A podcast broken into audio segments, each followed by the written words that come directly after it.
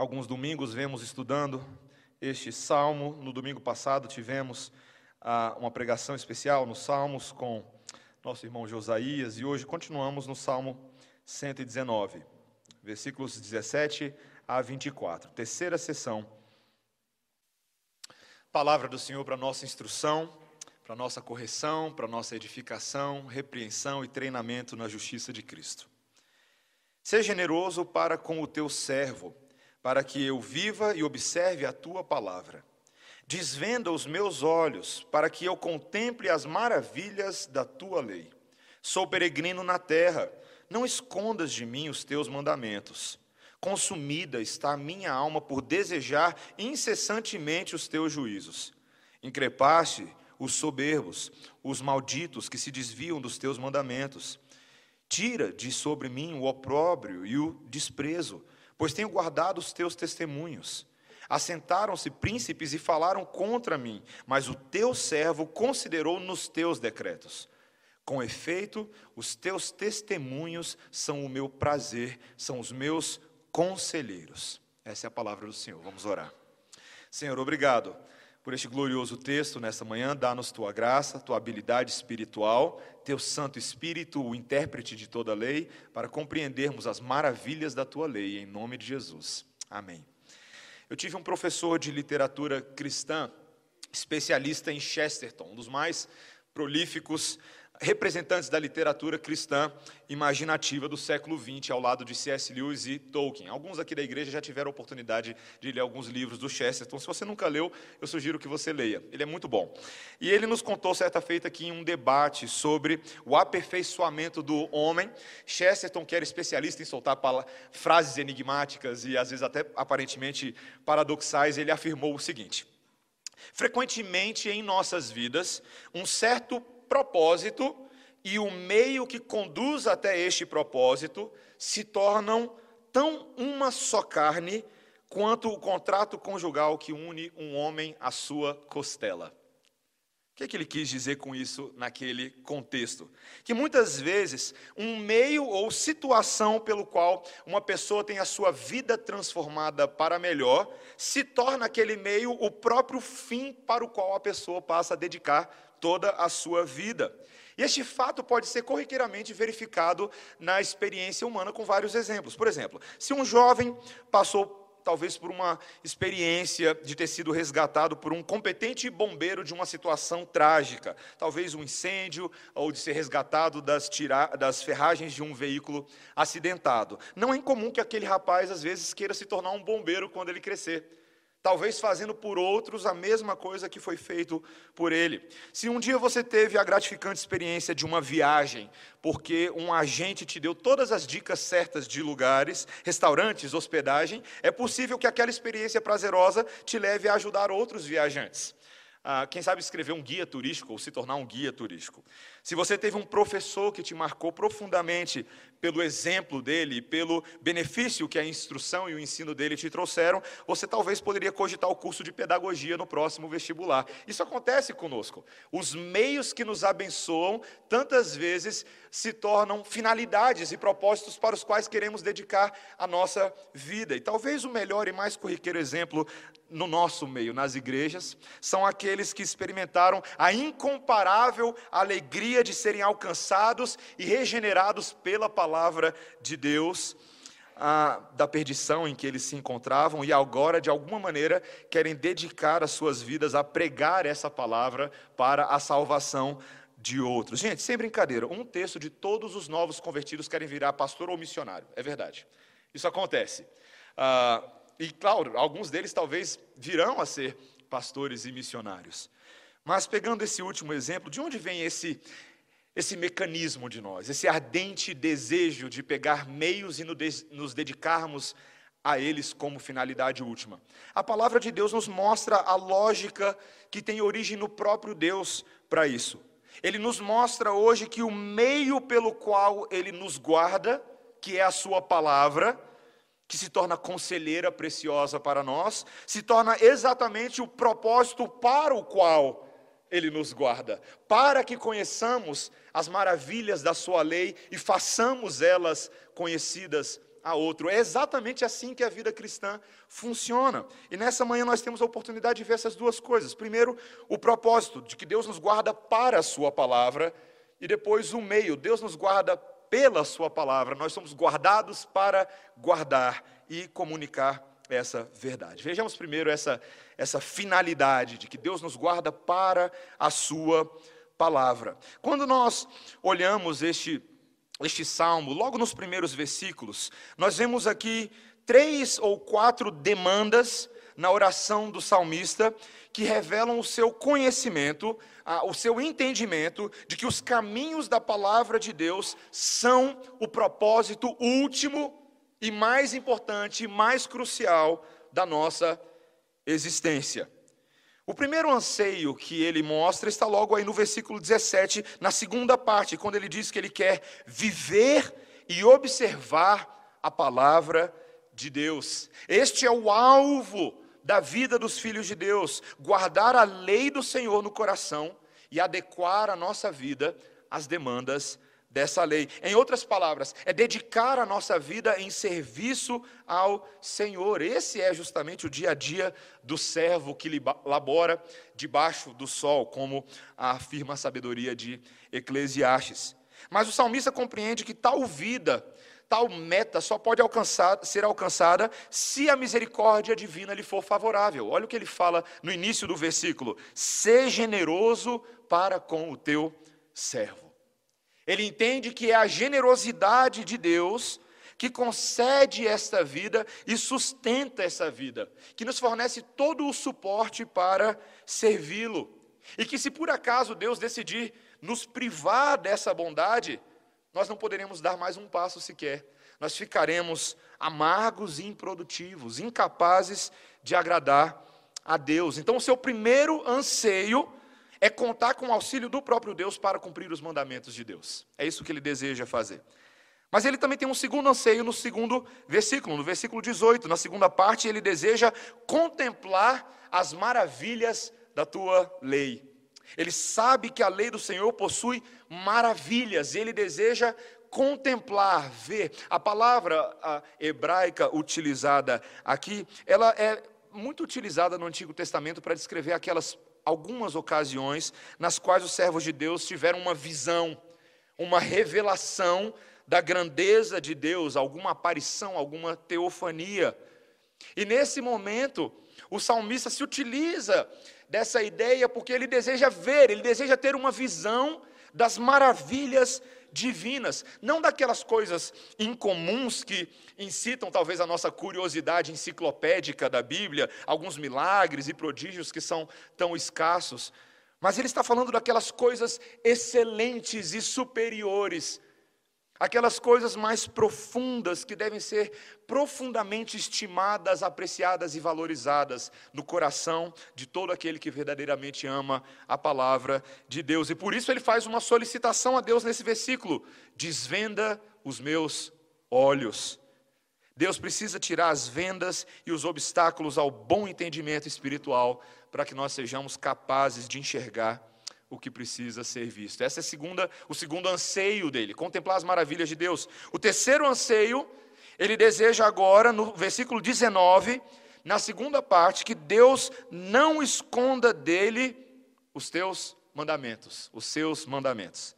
Também tem a ver com a ideia de revelar, de desvendar os olhos, como se os mandamentos de Deus fossem um tesouro precioso escondido em algum lugar e compete a nós a tarefa de encontrar esses tesouros. E essa informação fica ainda mais acentuada pelo que ele reconhece no início desse versículo 19. Ele diz: Eu sou um peregrino na terra.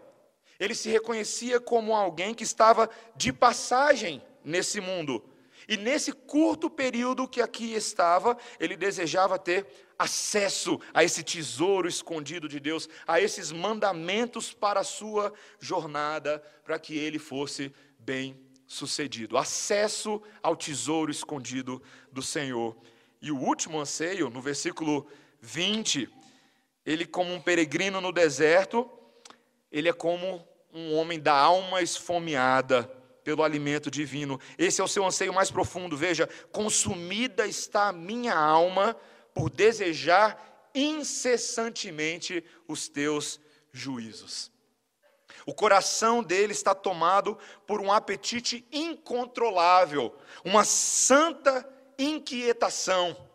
Ele precisa conhecer os caminhos de Deus para que não morra. Essa fome espiritual está esmagando as paredes do seu estômago espiritual.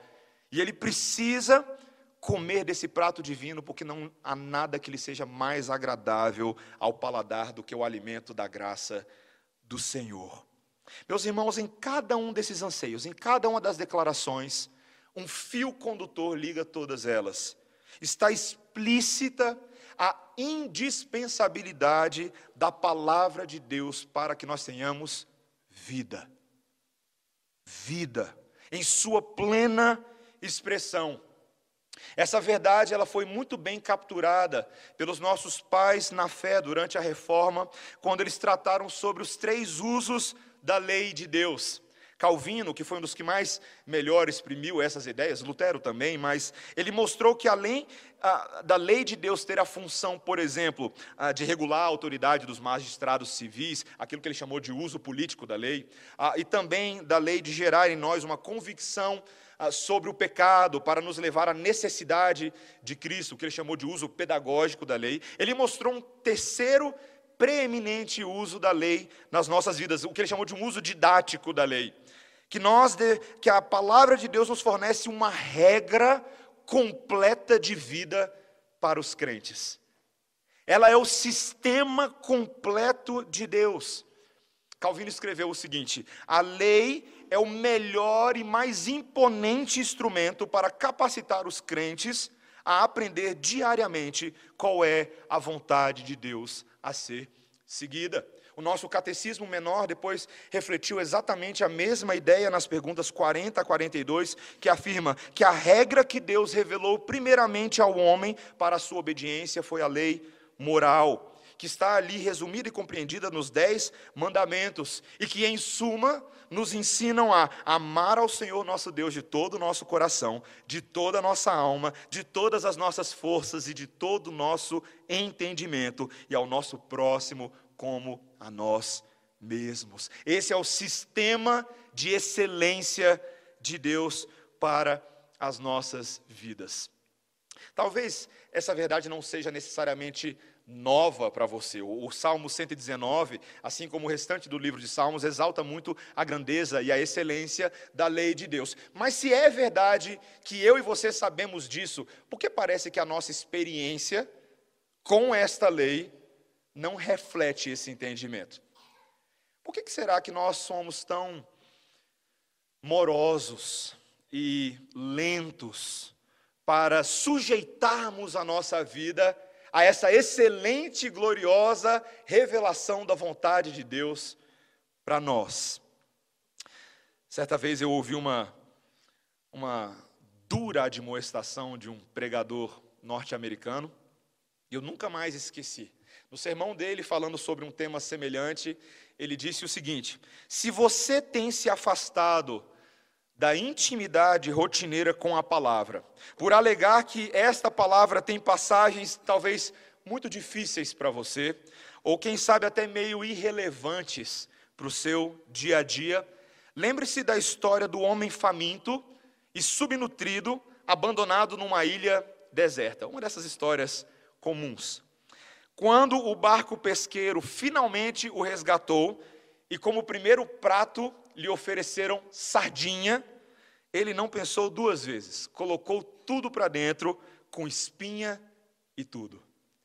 E aí ele disse: quando nós percebemos a nossa fome espiritual que nos assola nesse mundo, se você tem deixado de comer da Bíblia porque ela aparenta ter espinhos que te desagradam, você vai continuar esfomeado e perdido na ilha deserta desse mundo confuso sendo agitado de um lado para o outro por todo o vento de falsa doutrina. Fecha aspas. Nunca mais esqueci disso. E a, essa é a verdade, meus irmãos. Muitas vezes a teoria, o nosso conhecimento sobre a grandeza da verdade de Deus, se afasta de quanto o nós consumimos e comemos essa verdade. Nós, nós sabemos que ela nos coloca esse eixo e esse, esse rumo aqui, mas nós caminhamos paralelamente ou distantes. Meus irmãos, a vontade revelada de Deus para nós é sempre boa, é sempre agradável, é sempre perfeita. Eu e você devemos abraçá-la, mesmo que doa, mesmo que ela tenha espinhos que te instiguem a abandonar seus pecados de estimação, a sua amizade com o mundo, a reputação que você tem criado para você mesmo. O Senhor Jesus Cristo advertiu tanto os seus discípulos quanto a isso. Certa feita ele afirmou que larga é a porta e espaçoso o caminho que conduz para a perdição, e são muitos os que entram por ela. Entrai pela porta estreita, pois é o caminho que conduz para a vida. Uma vida de intimidade com a palavra de Deus muitas vezes é um caminho estreito.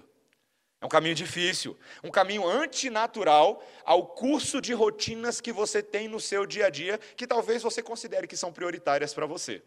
Certo? Aquelas coisas indispensáveis, por exemplo, você precisa escovar o dente todo dia. Ai de você chegar no trabalho sem escovar o dente. Você estabeleceu que essa é uma prioridade para o seu relacionamento com o mundo. Deus diz a você e a mim nessa manhã que a lei dele é a prioridade para o nosso relacionamento com o mundo.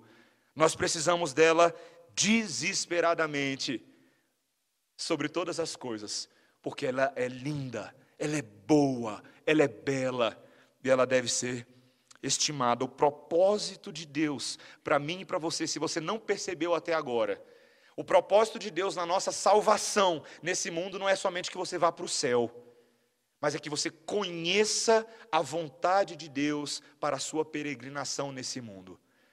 Esse deve ser o seu dia a dia, esse deve ser o seu horário e a sua agenda, seu calendário. Essa deve ser a maneira como você acorda, como você come, como você dorme. O envelope do seu dia deve ser coberto pela lei do Senhor, na sua mente, no seu coração, nos seus lábios, na sua leitura. Você deve buscar isso. Nós fomos salvos para conhecer a Deus por meio da Sua palavra. Mas é interessante também, meus irmãos, que essa palavra nos captura a esse propósito, nos conduzindo também de uma outra forma. Não só isso que nós vimos em primeiro lugar, mas em segundo lugar, Deus também nos guarda pela Sua palavra. Ele não apenas nos salva para ela, mas Ele nos guarda por meio dela na maneira como ele atua no nosso ser.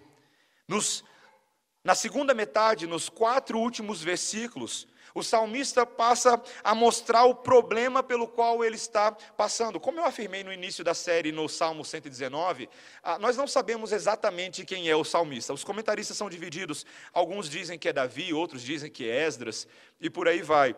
Mas a verdade é que, independente de quem seja esse salmista, ele está sendo frontalmente atacado por homens em posição de autoridade que se utilizam das suas posições para caluniar, difamar e denegrir a imagem deste servo de Deus. Veja, ele diz no versículo 21: Increpaste os soberbos, os malditos que se desviam dos teus mandamentos. Tira de sobre mim o opróbrio e o desprezo, pois tenho guardado os teus testemunhos assentaram-se príncipes e falaram contra mim, mas o teu servo considerou nos teus decretos. Ele roga ao Senhor, meus irmãos, que repreenda essa palavra increpaste, de que o Senhor repreenda os arrogantes e remova de sobre ele o fado pesado dessa calúnia. Pois ele tem optado pelo caminho da verdade, ele não deveria merecer isso. A experiência, meus irmãos, dos salmistas exprime, e o livro dos Salmos, eles conseguem fazer isso ah, de uma forma única e singular. Eles conseguem exprimir muito bem a inversão que ocorre nesse mundo, quando aqueles que sustentam a falsidade parecem prevalecer sobre os justos. Se você não abre WhatsApp e Facebook essa semana, você então não está acompanhando a discussão sobre o aborto, que nós estamos vendo e como foi citado na oração há pouco. uma discussão assustadora, meus irmãos. Nós estamos acompanhando o que está acontecendo em várias partes do mundo, o que aconteceu há pouco tempo na Irlanda, na Dinamarca, o que está acontecendo nos Estados Unidos, nas cortes públicas. Parece que o caminho da falsidade quer prevalecer com toda a força. Um caminho diabólico, uma estratégia de Satanás para causar assassinato e homicídio. E as mentes não regeneradas desse mundo vão cedendo, vão abraçando isso como se fosse verdade, como se fosse bom, como se fosse exatamente o caminho da felicidade e a maneira de ter um relacionamento com algo transcendental. Meus irmãos, Satanás, ele, ele faz exatamente isso conosco, não só nos grandes temas da vida, corrupção, aborto, mas também na nossa caminhada diária, o crente sofre com muita injustiça e ele sofre porque ele o faz como servo do Senhor, aquele que está no nome do Senhor. Ele sofre calúnia, ele sofre difamação, a sua integridade é questionada e até mesmo atacada. E o salmista, primeiro, ele se consola a respeito dessas verdades da palavra de Deus, para agora, no versículo 24, sintetizar, amarrar e afirmar com força. Veja o que ele diz: com efeito, os teus testemunhos são o meu prazer, são os meus, qual é a palavra que ele usa? Conselheiros. Conselheiros. A palavra de Deus é a conselheira divina. Hoje em dia, muita gente procura psicólogo e psiquiatra. Ah, eu estava lendo um artigo como, ah, de, um, de um rapaz falando sobre como nós vivemos numa sociedade hiperpsicologizada. E os próprios, a, a, o próprio fenômeno do coaching é um reflexo disso. Né? Ele é um reflexo dessa sociedade que busca auxílio. Ah, o que é interessante para nós não é pensar o porquê ou não buscar psicólogos, mas é o anseio do coração do homem de precisar de ajuda. O homem reconhece isso. O homem reconhece de que ele não pode sobreviver nesse mundo, que ele é incapaz de se dar bem ou ser bem-sucedido se ele não contar com o auxílio de outras pessoas e de outros recursos que sejam mais sábios e que possam lhe ajudar. E a palavra de Deus nos mostra que a, as Escrituras não são somente belas e grandes, mas elas são as nossas conselheiras. A palavra do Senhor tem autoridade, poder, seriedade, sabedoria para nos colocar no caminho certo e nos ajudar a viver nesse mundo. Claro que muito poderia ser dito a respeito disso, meus irmãos, mas a primeira coisa que nós precisamos reconhecer é que essa palavra é capaz de nos encorajar nos momentos mais difíceis da nossa vida.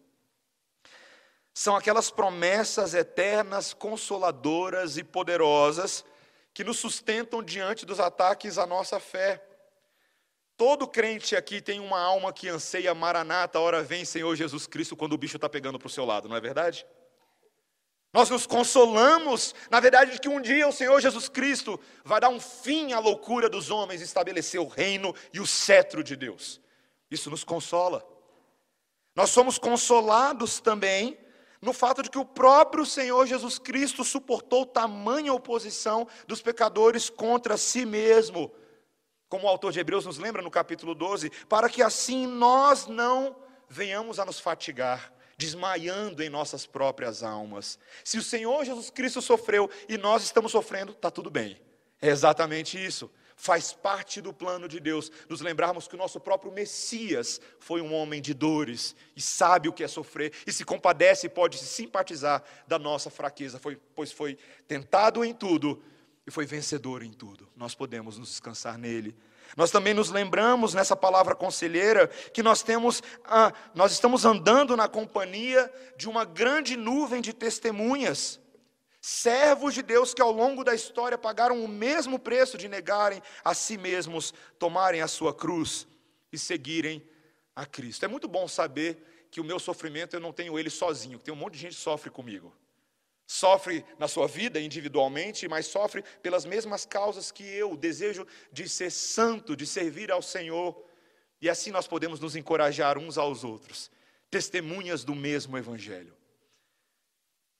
Mas, queridos, essa palavra de Deus não somente nos consola e conforta, essa conselheira também se torna a ferramenta de Deus para agir em nós quando nós nos assemelhamos aos ímpios, soberbos e arrogantes desse texto. Quando, ainda que nós que carregamos o nome e o título de Deus, agimos como aqueles que não conhecem a Deus. Então, muitas vezes, essa, palha, essa palavra conselheira, conselheira, ela é contra nós. Ela, ela quer nos admoestar, nos corrigir. Ela é mais cortante que uma espada de dois gumes. Ela divide alma e espírito, juntas e medulas. Ela discerne os pensamentos e os propósitos do coração. Hebreus capítulo 4, versículo 12. Uma das áreas muito apreciadas dentro da teologia reformada é a área do aconselhamento nutético, aconselhamento bíblico, pelo qual J. Adams foi conhecido como um dos maiores escritores e conselheiros nessa área. E ele afirmou que o aconselhamento bíblico de Deus, realizado na vida da igreja, é a confrontação dos nossos pecados e de quem nós somos, exclusivamente pela autoridade da palavra. Somente a palavra de Deus pode nos levar à compreensão da verdade. É o próprio Deus quem age por meio dela para que nós tenhamos esse entendimento, esse esclarecimento. Talvez nós nos apoiemos demais nos recursos desse mundo, mas você percebeu que cada anseio desse salmista Cada anseio dele é condicional à interferência do auxílio divino e não dos homens. Você percebeu isso? Quando ele fala que ele quer observar a lei de Deus, ele só pode fazer se Deus for generoso. Ele quer contemplar as, mar as maravilhas de Deus, mas ele só pode fazer isso se Deus desvendar os seus olhos. Ele quer peregrinar bem nesse mundo, mas ele só pode fazer se Deus revelar o ouro. Ele só pode ter o seu desejo saciado se Deus o suprir. Em outras palavras, meus irmãos, o homem estará totalmente perdido se o Senhor não diretamente interferir na sua deficiência. Se o Senhor não for o responsável por conduzi-lo ao conhecimento da verdade, que é o objetivo das nossas vidas. Meus irmãos, essa nossa incapacidade de ver a glória do Senhor se dá porque é uma consequência direta de uma patologia, se permite dizer dessa forma, chamada cegueira do Éden. Já ouviu falar dessa doença antes? Cegueira do Éden. O fruto proibido que abriu os nossos olhos também fechou os nossos olhos. E nós não vimos mais a glória de Deus e a sua verdade. No Novo Testamento, na segunda epístola aos Coríntios, no capítulo 3, versículos 14 a 18, Paulo fala agora sobre um véu, uma cobertura espiritual sobre a mente dos judeus, que os impediam e os escravizavam à lei sem entender a cruz de Cristo. Ele disse: os sentidos deles se embotaram Pois até o dia de hoje, quando fazem a leitura da antiga aliança, o mesmo véu permanece, não lhe sendo revelado que em Cristo é removido. Até hoje, quando é lido Moisés, o véu está posto sobre o coração deles. Percebe o problema espiritual? E não é um problema somente dos judeus, para você não cair nessa armadilha, mas de todo o coração chafurdado no pecado. E eventualmente até de crentes que estão distantes da verdade. É possível você ser um crente, mas de alguma maneira o véu desse mundo está encobrindo o seu entendimento e o valor das Escrituras para você. Um outro ramo que nós apreciamos na teologia reformada, que nós chamamos de apologética, chamado aquele ramo da defesa da fé.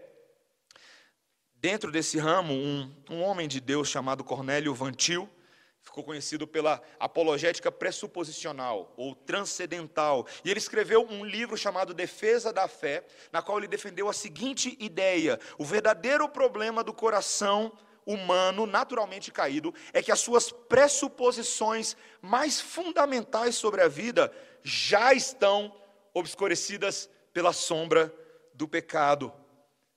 Quando a gente entra num debate com uma pessoa para tentar mostrar a lógica para ela, a coerência, a legitimidade da Bíblia e dos argumentos bíblicos, o problema muitas vezes da pessoa não é no nível dos argumentos, é mais embaixo. É no nível de um coração duro e resistente. Você já entrou num debate em que muitas vezes, eu sei que muitas vezes aqui a gente entra em debate de Facebook, essas coisas, debate no trabalho sobre qual é o melhor time de futebol, qualquer coisa assim. Você já parou para pensar que muitas vezes você apresenta os melhores argumentos do porquê você deveria torcer para o Flamengo? Alguma coisa assim. Certo? E a pessoa não se convence. Por quê? Porque o coração dela é duro. Simples assim. Pode parecer estranho, mas a batalha espiritual pela verdade de Deus não é uma batalha na superfície, é uma batalha mais embaixo. Quando Paulo escreve sua segunda epístola aos Coríntios, no capítulo 10, ele fala da verdadeira batalha espiritual, que não é apenas entre anjos e demônios, como muitos pensam, mas aquela que se dá no campo das ideias, das verdades. Quando ele diz que nós temos como dever da parte de Deus de destruir as fortalezas do inimigo, derrubar essas muralhas, os sofismas e as falácias do, do presente século, levando todo o pensamento cativo à obediência de Cristo. Esse é o sistema.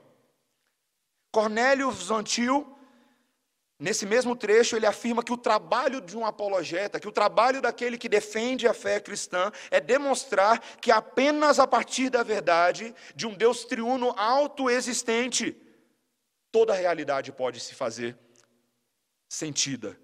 E apenas se esse Deus poderoso decidir agir no coração humano, que ele poderá ser transformado. Meus irmãos, Paulo reconhece muito bem essa verdade e ele afirma essa esperança na ação divina nesse texto que nós lemos, quando ele diz: Quando, porém, alguns desses judeus se convertem ao Senhor, o que, que acontece? O véu lhes é retirado. E todos nós, com o rosto desvendado, contemplando como por espelho a glória do Senhor, somos transformados de glória em glória na Sua própria imagem, como pelo Senhor, o Espírito de Deus. Queridos, o Espírito de Deus, Ele é o oftalmologista divino. Quando as escamas estão vendando os nossos olhos, e me faz pensar naquela brincadeira que as crianças gostam de brincar, de cobra cega, você tentar descobrir as coisas quando seus olhos estão fechados. Quando essa é a nossa situação espiritualmente, o Espírito Santo de Deus é o único capaz de remover o obstáculo das trevas. Ele pinga o colírio da palavra sobre os nossos olhos lança luz para que nós possamos compreender. Meus irmãos, é possível que uma pessoa veja diversos fatos interessantes na Bíblia. Talvez você seja um desses. Você admira a Bíblia porque você sabe que ela contém uma série de informações exóticas, uma série de histórias diferentes, que você acha até que tem algumas lições de vida moralistas interessantes. Mas a menos, meus irmãos, que Deus abra os nossos olhos para a beleza e a glória da salvação de Cristo Jesus, a Bíblia só vai ser um livro de curiosidades para você. Ela vai ficar misturada lá com o Guinness Record e uma enciclopédia bassa. Meus irmãos, nós precisamos da profunda atuação do médico divino sobre as nossas vistas espirituais. E o que é impressionante, meus irmãos, é que homens como os pais na fé, como Calvino, reconheceram que o, o método de Deus para abrir os nossos olhos está profundamente ligado ao próprio sistema de Deus para fazer isso. Ou seja, o Espírito Santo age em nós por meio da própria palavra de Deus. A doutrina do testemunho interno do Espírito Santo, que Calvino falou tanto nas institutas, são justamente o fato de que a maneira como o Espírito Santo sobrenaturalmente e poderosamente nos convence da justiça e do juízo é por meio da palavra, é por meio dela mesma. Deus, ele nos ele demonstra o seu cuidado para conosco em aplicar a sua palavra conselheira em nossa vida por meio de conselheiros capacitados com a palavra e com o Espírito Santo, manuseando ela bem para o nosso benefício. Meus irmãos, uma das maiores praxes aderidas e adotadas pelo Novo Testamento para a vida corriqueira da igreja, sabe qual que é? Aconselharmos mutuamente uns aos outros pela palavra. Aconselharmos mutuamente pela palavra. Eu e você podemos, às vezes, cair na armadilha de que só algumas poucas pessoas podem aconselhar. Veja, isso não é de todo incorreto quando nós nos lembramos que Deus vocaciona e ordena pessoas para que exerçam a função do aconselhamento. Na vida da igreja, você tem pastores, presbíteros e também homens e mulheres na igreja que são separados por possuírem o dom do aconselhamento, como o Novo Testamento nos mostra. A capacidade de exortação mais específica. Nós não estamos falando disso, nós estamos falando da esperança de Colossenses capítulo 3 instruí-vos mutuamente na palavra, aconselhai-vos uns aos outros, falai entre vós com salmos, com hinos, com cânticos espirituais.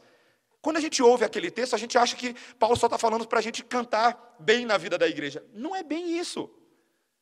O ponto ali é a instrução. Os salmos, os hinos, os cânticos são oportunidades também de nos instruirmos na palavra. Meus irmãos, eu gosto muito de compartilhar letras de músicas que me edificam. E eu faço isso porque eu tenho a esperança de que muitas vezes um compositor, inspirado pelo Senhor num momento poético, conseguiu sintetizar verdades cantadas que podem aconselhar corações necessitados. Nós devemos fazer isso. A música na igreja tem uma função pedagógica e didática também nos nossos corações. Mas o que o texto está falando é que cada um de nós devemos ser bons conselheiros bíblicos, manusear bem a palavra da verdade, sermos aprovados nela para ajudarmos outros irmãos nas suas necessidades. Gente, tem tanta gente buscando orientação hoje nas fontes mais duvidáveis e inconsistentes que existem. E, e, me permita dizer com toda sinceridade: sabe por que, que muitas vezes as pessoas estão fazendo isso? Porque a igreja do Senhor tem se calado diante da responsabilidade de fornecer o conteúdo de vida. Nós não temos aconselhado como Deus espera de nós.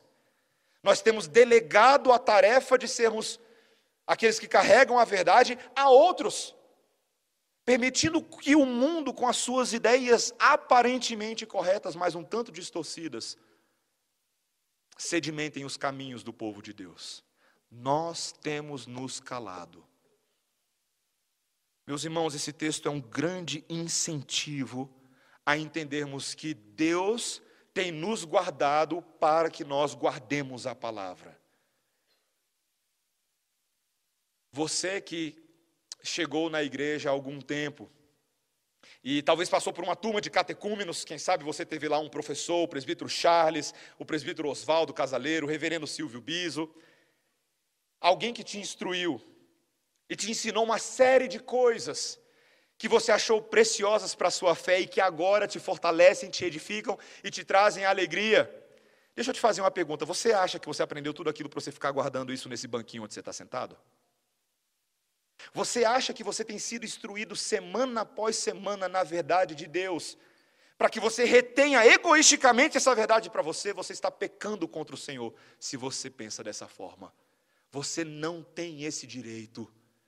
Você foi chamado para, assim como o bom pastor, pastorear o coração de outras pessoas por meio do conselho da palavra de Deus. Você tem feito isso? Você tem aproveitado as oportunidades amplas que o Senhor te fornece para trazer essa santa palavra como consolo, como conforto, como encorajamento, como exortação, como admoestação, como repreensão, como educação às muitas ovelhas do Senhor e até mesmo aqueles que ainda não conhecem, para que eles sejam evangelizados. Você já percebeu como é que o Senhor Jesus Cristo vivia a vida dele? Ele não se calava.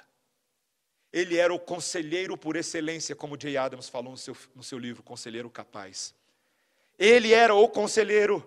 A palavra estava na ponta da sua língua, sempre pronta a consolar. E às vezes a gente pensa, que os grandes sinais e prodígios de Jesus foram as ressurreições, as curas miraculosas? Não! Os grandes sinais e prodígios foram as palavras que penetraram os corações e converteram pecadores.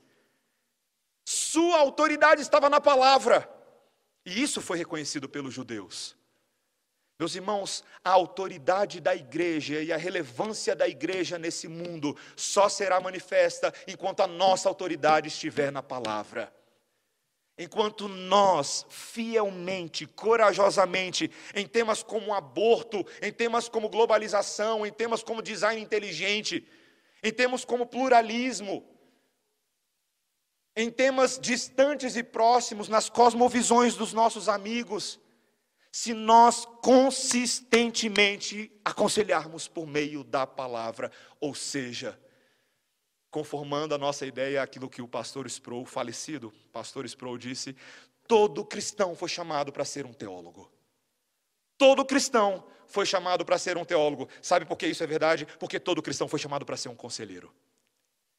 E você só irá aconselhar bem se as maravilhas da lei de Deus estiverem resplandecendo nos seus olhos, se os tesouros não estiverem escondidos, se você for um esfomeado pela verdade de Deus. Você precisa ser um esfomeado pela verdade de Deus. Você precisa orar para que o Senhor te torne um esfomeado pela verdade de Deus. Nós precisamos ser assim. E então, no dia que alcançarmos esse patamar, essa atitude, esse hábito na vida da igreja, compreenderemos aquilo que Chesterton quis dizer: que o, o meio que nos salvou desse mundo de trevas, a palavra conselheira de Deus, é o propósito para o qual eu e você fomos salvos conhecer a palavra de Deus. Que o Senhor nos ajude, irmãos, a sermos assim.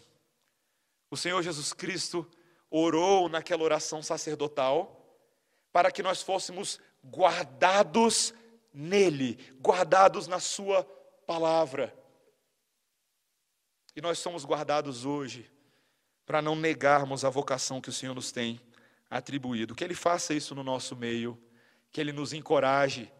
A palavra muitas vezes é dura e espinhenta, mas como é gostosa essa sardinha. Nós precisamos disso, irmãos. Nós precisamos disso. A verdade que inicialmente parece amarga, mas que aos poucos vai adocicando a vida de todo pecador, inclusive as nossas. Amém? Vamos orar. Senhor Deus, nós te agradecemos, porque por meio desse texto de hoje, somos mais uma vez lembrados que a palavra salvadora de Jesus que nos alcançou, é o próprio propósito e finalidade para o qual Ele nos salvou. Senhor, queremos fazer a Tua palavra conhecida. Nem todos aqui são chamados para ser pastores e missionários, no sentido institucional da palavra. Mas todos nós somos chamados para aconselhar na autoridade da palavra de Deus. Senhor, porque essa é a vida da comunhão dos santos, queremos fazê-lo bem, Senhor. Queremos ser encontrados fiéis diante da necessidade de encorajarmos aqueles que estão sofrendo com o desprezo e o opróbrio desse mundo, daqueles que têm sofrido com os maus testemunhos e os maus tratos dos caluniadores. Senhor, dá-nos coragem para não nos esquivarmos das maravilhas da tua lei, para vivermos por elas, para descobrirmos esse tesouro e saciarmos a nossa própria fome. Senhor, que a vida do teu povo seja reconhecida assim, essa é a nossa oração. Em nome de Jesus. Amém. Amém. Vamos ficar de pé, irmãos. Vamos cantar as verdades da palavra de Deus por meio deste Salmo 90, ó Deus eterno ajudador, e assim após participarmos da ceia do Senhor.